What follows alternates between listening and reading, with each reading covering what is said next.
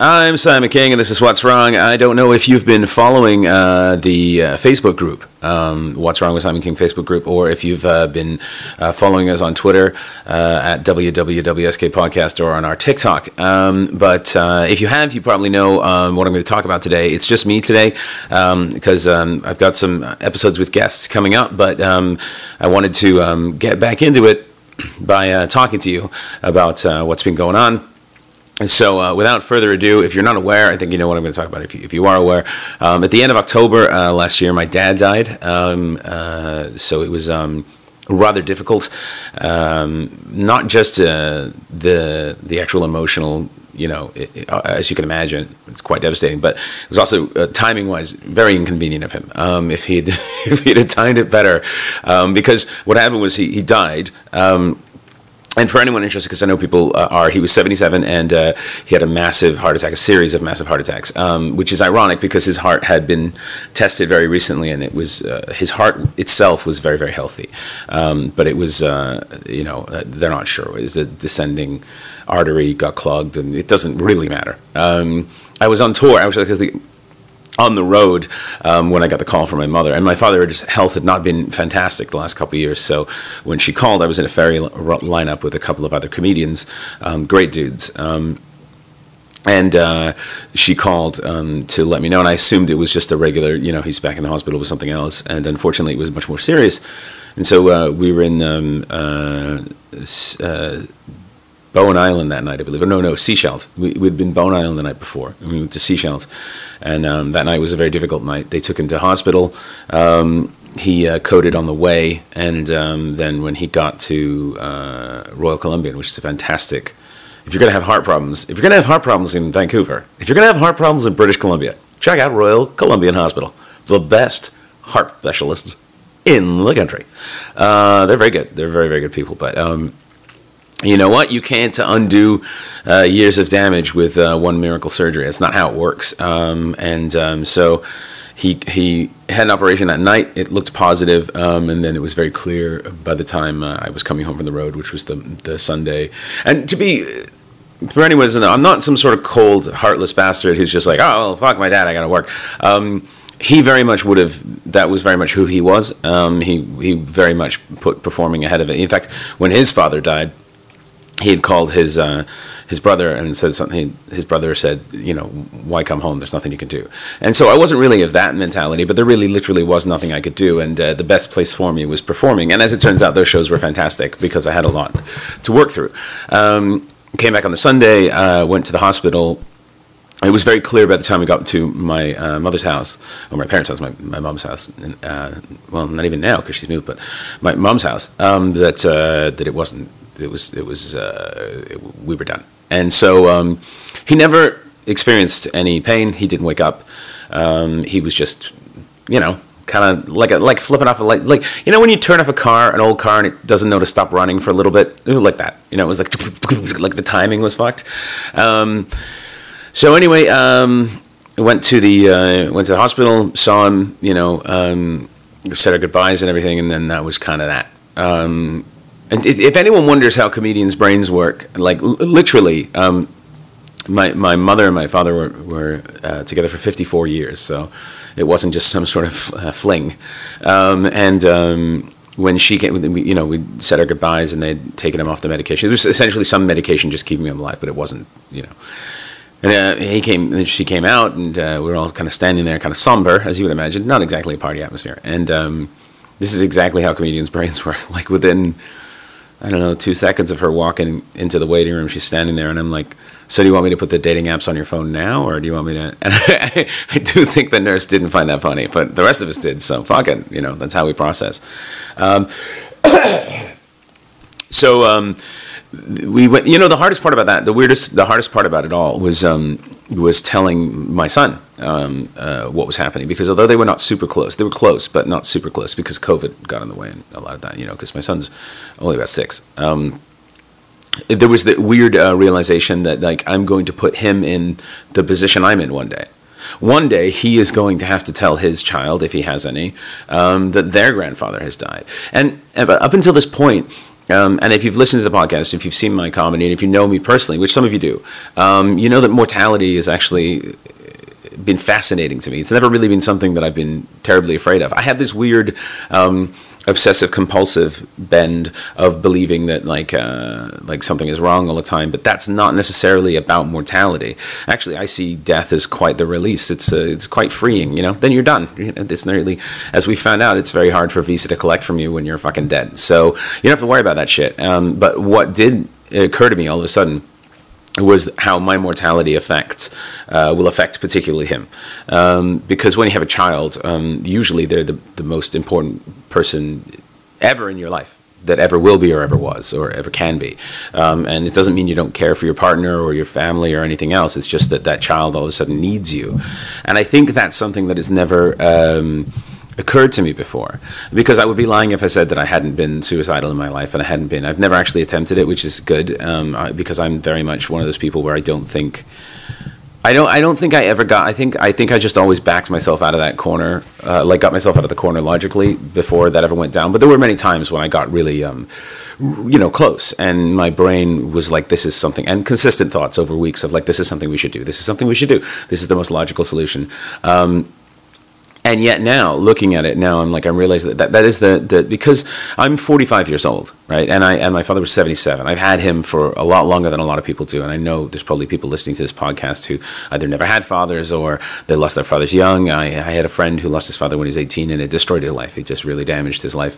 And to the point where he ended up taking his own life. And so I looked at that, and I look at this kind of interesting ultimate perspective that you get, because the only thing you're absolutely sure of is that you will one day not be anymore. You're going to die, whether it's however it happens, whether it's in some sort of a freak banana accident, or if it's you decide to strap dynamite to your chest and take out a whatever the fuck it is. Like, I don't know what you're gonna do, and please don't do that last one. The banana thing. I don't know. If you're gonna do it, post it so we can all see. But the one thing that is assured is that you will one day not be. Whether it's a plane crash or cancer, something is going to get you. And like Gloria Estefan said, the rhythm is going to get you. But it's been years, and it still hasn't. I did actually tweet that once at her. I tweeted years ago, Gloria Estefan said the rhythm is going to get you. I got all these noise canceling headphones, built a soundproof bunker, and the rhythm never came, Gloria. It never came. And she tweeted back, that you know of, with a little monocle eye emoji. And it was one of the greatest moments of my life. So anyway, the assuredness of your mortality is a really interesting thing when you're actually faced with it, because as you get older, like when you're young, most of the people you know are alive, hopefully, and they will be for quite a while. I lost my grandmother about 15 years ago, and I lost my grandfather about 3.5 years ago. But these are things that you expect, because these people are in their 80s and 90s and stuff. And then one day, all of a sudden, your parents are that age. And so my father, the interesting thing is his side of the family lives quite long. I think his brother was 88 when he died, and his sister is still alive, and she's 93. And so I expected fully that he would be around for longer. And I think because of that, I had not processed the coming mortality. And then when faced with it over that strange 2.5-3 day period where you know what's coming, the sword of Damocles is hanging, but you just won't admit it. You can't admit it, because if you admit it, then it's almost like it happens. I used to have this weird thing where I believed that if I went and saw people in hospital, it would mean the end of them. And that's part of the OCD magical thinking thing. And the one good thing is I was kind of sure that my dad was already pretty much gone, so I could go visit him, right? Because it wasn't really on me. You know what I mean? Wouldn't that be crazy if the doctor's like, he's making a remarkable recovery, and you're like, hey, I brought flowers, and like, oh my God, it's flatlining. You know, I'm going to fuck you up for life. Oh my God, that'd be the worst. You'd be like, oh, my fears are realized.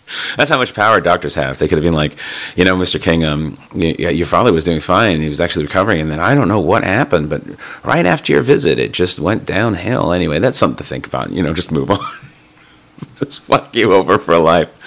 But yeah, so the realization, the thinking of your own mortality, I remember, a few days after I was putting my son down to bed, and I was lying on the floor next to his bed, as sometimes I sing him to sleep, or I sing him to sleep pretty much all the time because I'm a softie.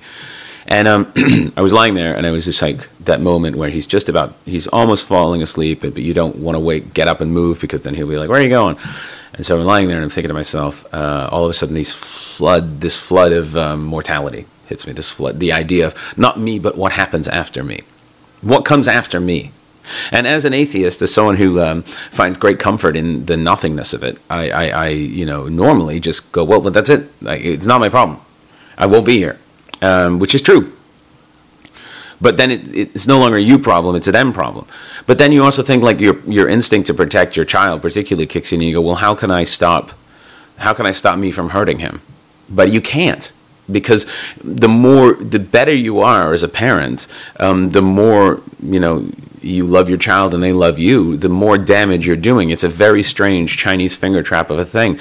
The more you care, the more invested you are, the more plugged into life. And then that comes down to that thing of, like, would you rather have a certain amount of years of that kind of love and joy and happiness and then end up paying a price for it, which we all pay. It's not like there was a way out of this for anybody, except for vampires. But it's like there's that kind of equation, and your life comes down to these weird mathematics of, like, what am I ultimately doing here? What is the purpose of what I am? And death, you know, if you're lucky enough to have not had a lot of it in your life, I'm very happy for you. I've been quite lucky. I haven't had that much loss. I've had some.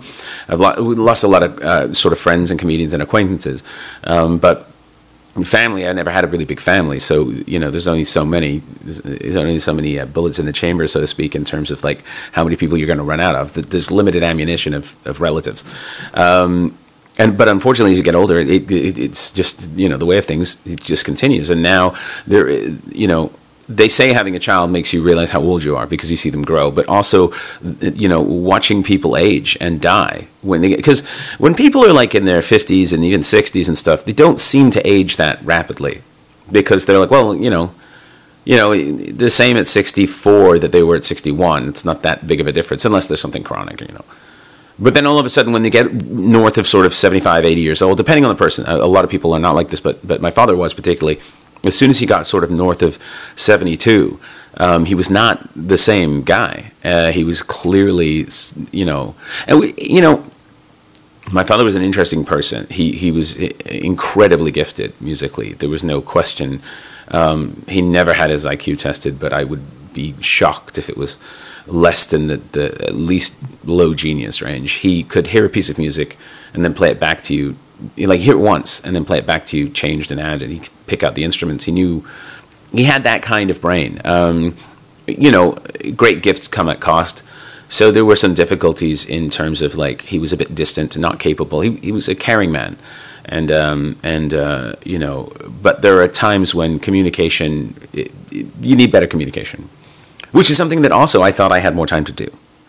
Because I just can't, but then that's on me, because I saw the writing on the wall, but I did not move forward in the necessary peacemaking I needed. And it's not like my father and I had a tumultuous relationship. It's not like we weren't close, because we were. We you know, we had a lot of closeness, which is particularly towards the end of his life, because I made an effort to reach out and to be in his life. The more after I had a child too, I think he softened. It was great to see him with my son and his other grandkids, to see that, like, connection that he had, and you know.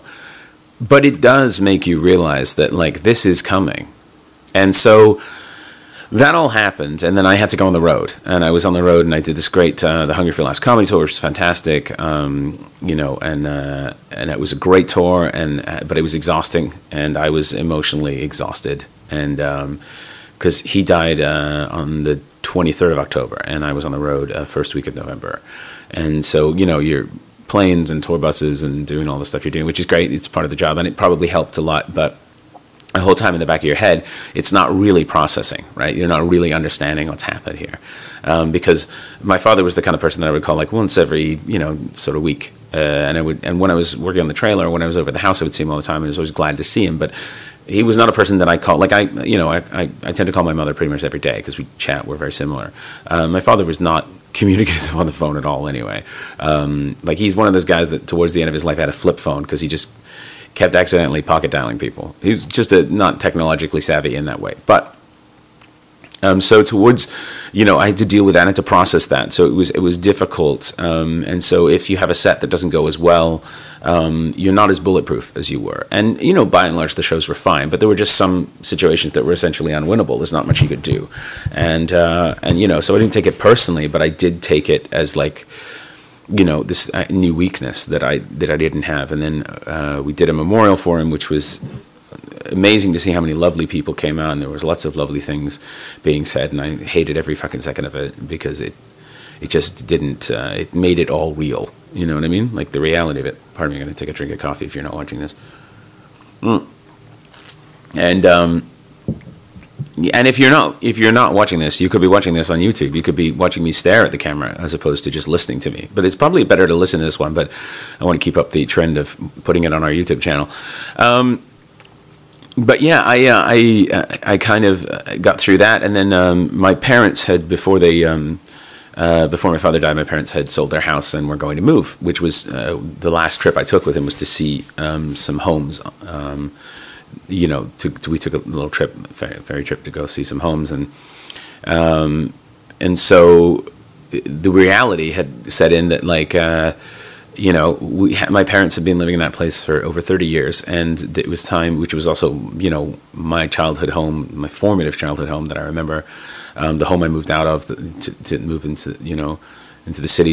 It was the home I was in when I became a comedian, the home I was in when I dropped out of high school, when I got through all of that shit that I went through, and so it was it had a weird, I did not like that house at all, but it had a connection, and so we had to move everything.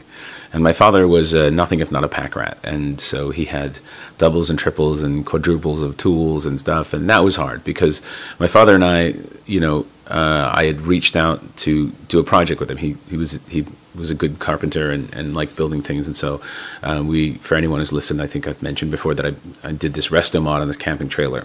And we got this thing that was essentially should have gone to the dump, and for some reason we got it. And we worked on it together, and he went and picked it out because I had seen the ad, and he went and got it, and we worked on it together, and it was a really good bonding time. And if you have an opportunity to do that with one of your loved ones that maybe you're not as close with, do that because those moments are necessary. I mean, I definitely feel so much greater for that.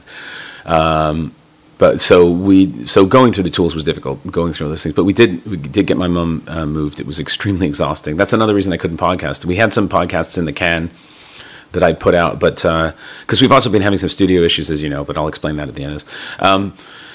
So I had some podcasts in the can, but I just literally was too exhausted. I would wake up in the morning, and my lovely lady friend took. She was able to take over all of the getting our kids to school, picking them up and everything, and it was amazing. She was incredibly supportive. Everyone's been supportive, but that was just exhausting. I was just up. I was on the road. I was working all day physically. But then I think that also pushed me dealing with things down the line. And so now I had these shows where I didn't really deal with it. And then there's a certain amount of denial, and then I was on stage like 4 days after he died doing jokes about him, which the audience was not prepared for. I thought they were funny, but fucking... It was like, people always want to know, when you say your dad died, people always want to know how. And so I like to fuck with them. I'm like, yeah, nobody saw it coming except for NASA. You know what I mean? Like, shit like that. I find it funny. But I'm also fucking weird. No, I'm not. That's not true. I'm me. I'm not weird. Maybe everyone else is weird. I don't know. No, it's the children that are wrong. Anyway, so we got my mom moved out, and then Christmas and everything, which, as you can imagine, was difficult because in the meantime... there was the anniversary of 40 years of moving to Canada, which was the end of November. And, there's lots of stuff that just happened. My mother's birthday, my parents' anniversary, all this stuff happened at once. So I was like, you know what? We're not going to do this podcast. I just couldn't get my head around it. I barely, other than shows I was doing for work, I wasn't doing shows. I wasn't trying to, because I think that I was understanding that I needed to process this. And I didn't deal with it. I like bits, drips and drabs. And then, and also before all this too, we moved house as well, like a few weeks before all this happened. So it's been an incredibly strange. And in that time when my mother left that house, which was a weird experience. Unfortunately, I lost the place to keep the trailer, and I had to sell the trailer. So I lost that connection as well. So I will do another project. I will talk about it at some point. I don't know if I've mentioned it much on the podcast, but I was really proud of that thing. I was really glad of the time I had. But the actual physical thing itself, the physical trailer, was not really the value. The actual value was the time I spent with him. So, you know, that was... But that was difficult, as you can imagine. It was really hard to watch that be taken away. And then his piano went and all the other stuff. And it's just, you get to the point where you're like, oh, okay, so how many things in my life are now so different than they were 3 months ago, 4 months ago? Because this was all like 6 weeks after he died. And then everything was just different. It was just different. It was just not the same. And then you realize you're not the same. And so trying to do anything work-related, basically what I figured out how to do was I would just post on TikTok. I could just post on TikTok and Instagram. That's all I could figure out to do. I just took some clips and I posted stuff, and I was like, I got to do something. And then I've done some shows, and the shows I've done have been great, and people have been so supportive. The outpouring, I did post about my father's death because I just had to, because I needed people to know why I wasn't working. And there's really a few times in your life you get to say, I'm fucking off the menu for a bit because I can't handle it. And this is one of those times. And people have been incredibly supportive about it. But just getting through it and realizing that I'm not through it. It's months now. It's almost like it gets worse because the realization kicks in, right? You're not just going to call him and ask him a dumb question anymore just to talk to him. A question you know the answer to, just to talk to him. You're not going to see him, see the accomplishments that you're going to have with your child. And then that makes you feel like anything that you accomplish now is somehow worthless. And it's not. But it makes you feel like it doesn't have the same value. Like it just takes... The best explanation is it takes the wind out of your sails. It just slows you down. It just makes you more cautious and more worried and more unsure of yourself. Even things like I never get sick. I never really get sick. And yet, I guess grief suppresses your immune system to the point where I was sick for 3 weeks. I mean, that's just not me, but I just couldn't get my head around it. I was just on the road, and I got sick. Then I went on the road, and I seemed to be okay, and then I got sick again, and it's just because my body, I was just not sleeping properly, all of these things. Nightmares, physical pain. The physical pain of grief is phenomenal. Like, my back was just shot. Like, my muscles were sore, everything hurt. Pain apparently in your ribs can come from that. Just physical pain, because I wasn't processing. I was just doing what I had to do, what was required to do. I gotta go on the road. I gotta get my mom moved. I gotta do this. I gotta do these things. And then when that's done, then you'll have time to think about it. And then as soon as that's all done, Christmas happened. And I was like, well, I'm not gonna think about it now, because it's a joyous time, and it was a distraction. And then January, and I think the boulder started picking up speed in the middle of the month. So my intention had been to just get back to podcasting in January, and then January turned into February, and now it's March. And I can't put it off anymore. And so this doesn't make all that much sense, but I just wanted you to know that it's not like I'm not trying. I just have never been this powerless before. And I will get better.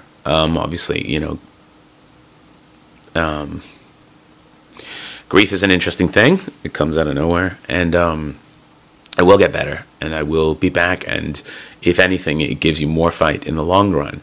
But it's a critical hit. It's something that slows you down.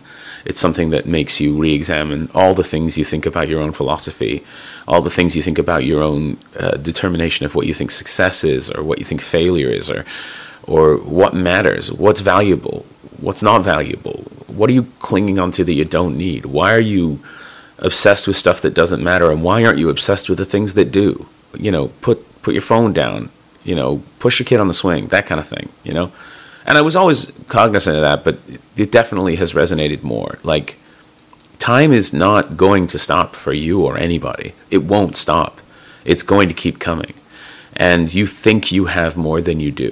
And we all know that. That's not true. But as you get older, and as you get into your middle age, which is what I have to accept that I am, when you get into your middle age, even if at 45 I'm only halfway there, even if I've got another 45 years, not all of those 45 years are going to be, you know, what you want. So 10 years at least, maybe 15, it's not going to be what you want.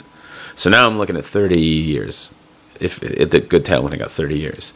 And then I think about where I was 30 years ago, and I go, oh shit, I was like online as a human 30 years ago. Like I was a person. It's not 30 years ago wasn't some nebulous concept of when I was like 1 year old. No, I had like nearly had a driver's license at that point. And so it just makes you realize that although time isn't speeding up, the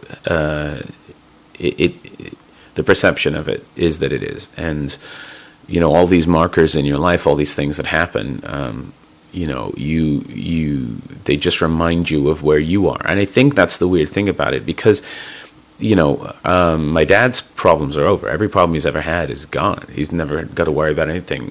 In fact, the only thing that's left is good things, because, you know, you forgive a lot of, and I'm not saying he had, but he was not a perfect person. Nobody is.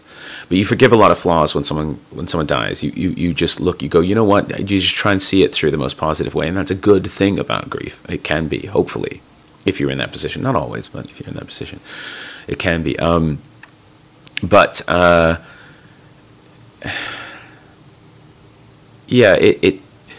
Grief is like, it's like, I posted this the other day, and I think it's like, it's weird because like even thinking about the positive things hurts. It's like someone reaching into your head and just squeezing your memories until they're painful. And that goes away. And grief, you know, everyone says grief gets better, and it does get better. It's just, for me, I postponed the inevitable. Look, not handling it is a very bad idea. Ignoring it is a very bad idea. Postponing it is probably second on that list of a bad idea. Like, get it over with. My mom handled it incredibly well. My mom is one of the strongest people I've ever known, and she just was like, it devastated her. It devastated our family. But she just looked at it and was like, this is something that, you know, my mom said to me once, and I've said this before on the podcast, you know, you basically got this choice. You either stop or you keep going. That's it. When it really comes down to it, with everything, you stop or you keep going. Of course we're going to keep going. Of course you keep going. It's just sometimes getting the momentum back is hard. And so this is a long and involved way of apologizing to everyone who listens to the podcast, everyone who's been watching the podcast. We were doing great. We were, even with our weird studio problems, which, you know, so I will explain that. So we had, we were working at the studio, which we really liked. I can't remember what our first studio's name was, but I can't remember what we called it, but we're Stab Central. I can't remember what it was, but we worked in the first studio, which we liked, but it didn't work out scheduling wise. It was getting more and more difficult to book when we wanted to, and so for a while there, the wonderful Mikey Greenwood, who's not on this podcast, but he's still the producer. He's just not on this episode because it would be a little odd. But Mikey is the most wonderful person, and he's an exceptional human, and I'm very, very, very happy and proud to be working with him. But his apartment was just, I felt like we were intruding when we were in his space, and I didn't want that to be a thing. I wanted it to be more like, you know, I didn't want to take up too much of his space. So then we were like, well, we got to find somewhere else. And so we went, because I enjoyed it. It was a fun place to be, and it was a lovely, lovely environment. But it was like, it just felt to me like intruding, and I didn't want to be that guy. And so I was like, okay, well, let's find somewhere else. And then I found another little studio that looked great on paper, that when we went to record, it was too difficult with the sound. So then we're like, what are we going to do? So, pardon me, sorry. I don't know what that is. Probably, is it black lung? Can you get black lung these days? That's what the hipsters will get. I got black lung. So I think we found a new place. And we'll release the two that we recorded. I'm very excited to put those out. They're two guests that I've wanted to have for a long time. I'm going to put those out this week and next week, and then we're going to get back in the studio and just get back on the horse, because I need to. But, you know, it was one of those things where I figure I don't have a ton of fans, but the fans I have, you guys are amazing, and you understand, and I get it. And, you know, I think that I needed to deal with this, and I haven't yet. But I will. I'm getting better. Thank God for the support system I have, because I wouldn't have made it. You know, if you have anything you need to say to someone you care about, say it. If I can recommend Also, if you can avoid having loved ones die, do that too. But yeah, yeah, because there's a lot. There's always going to be stuff you should have said, but try to get to as much of it as you can, or at least, you know, do your best. Share who you are, because the resource of who you are, the amount of who you are, ticks away every day, and then all of a sudden it's just not there anymore. So take care of yourselves, please. Take care of your loved ones. You know, hug your friends, hug your family. I'm not the first person who's had a relative die, and I won't be the last person. And unfortunately, it is a guarantee. Like I said, it's something that's going to happen to us all. But I can tell you that it sucks, and I can tell you that it really, if you're anything like me, it gives you a moment of pause, a moment of reflection, and yeah.